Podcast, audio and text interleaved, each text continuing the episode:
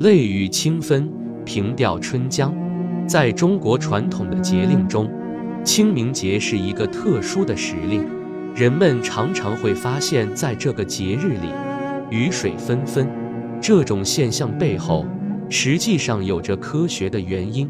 在春天，气温逐渐回升，湿度也逐渐增加。此时，中国大部分地区正处在冷空气与暖空气交汇的地带。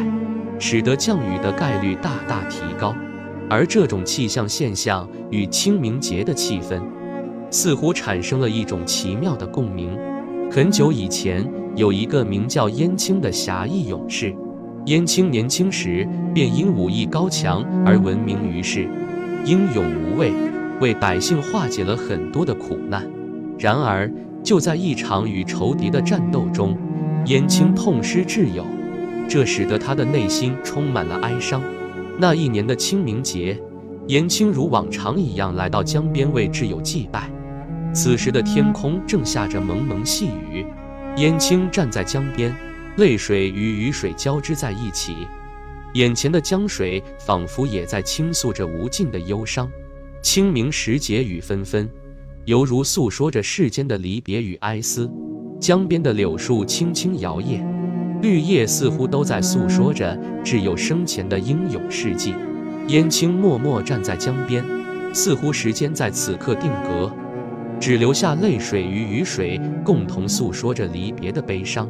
清明节的雨水，或许正是那些已是英雄的泪水，化作了春雨，滋润大地，悼念着那些为百姓而逝去的勇士。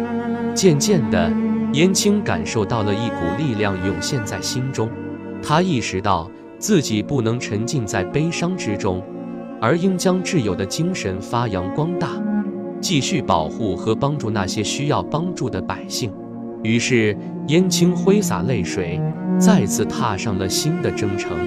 燕青带着挚友的精神和信念，开始在江湖中行走，为百姓解困，除暴安良。随着时间的推移，燕青的名声愈发响亮。他成为了一代英雄，他的故事传遍了四海。而每年的清明节，燕青都会回到那个江边，与那已故的挚友诉说彼此的思念。几年后，燕青不幸在一场保卫家园的战斗中英勇牺牲。那一年的清明节，天空再次飘起了蒙蒙细雨，江边的百姓为了纪念燕青和他的挚友。在江畔种下了一片柳树林，每逢清明节，他们都会来到柳林，为这两位英雄献上敬意。岁月蹉跎，传奇故事绵延千古。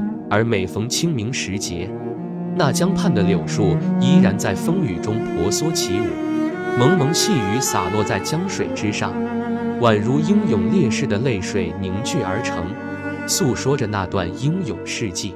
而人们始终铭记着燕青和他挚友的故事，成为一代代后人传颂的佳话。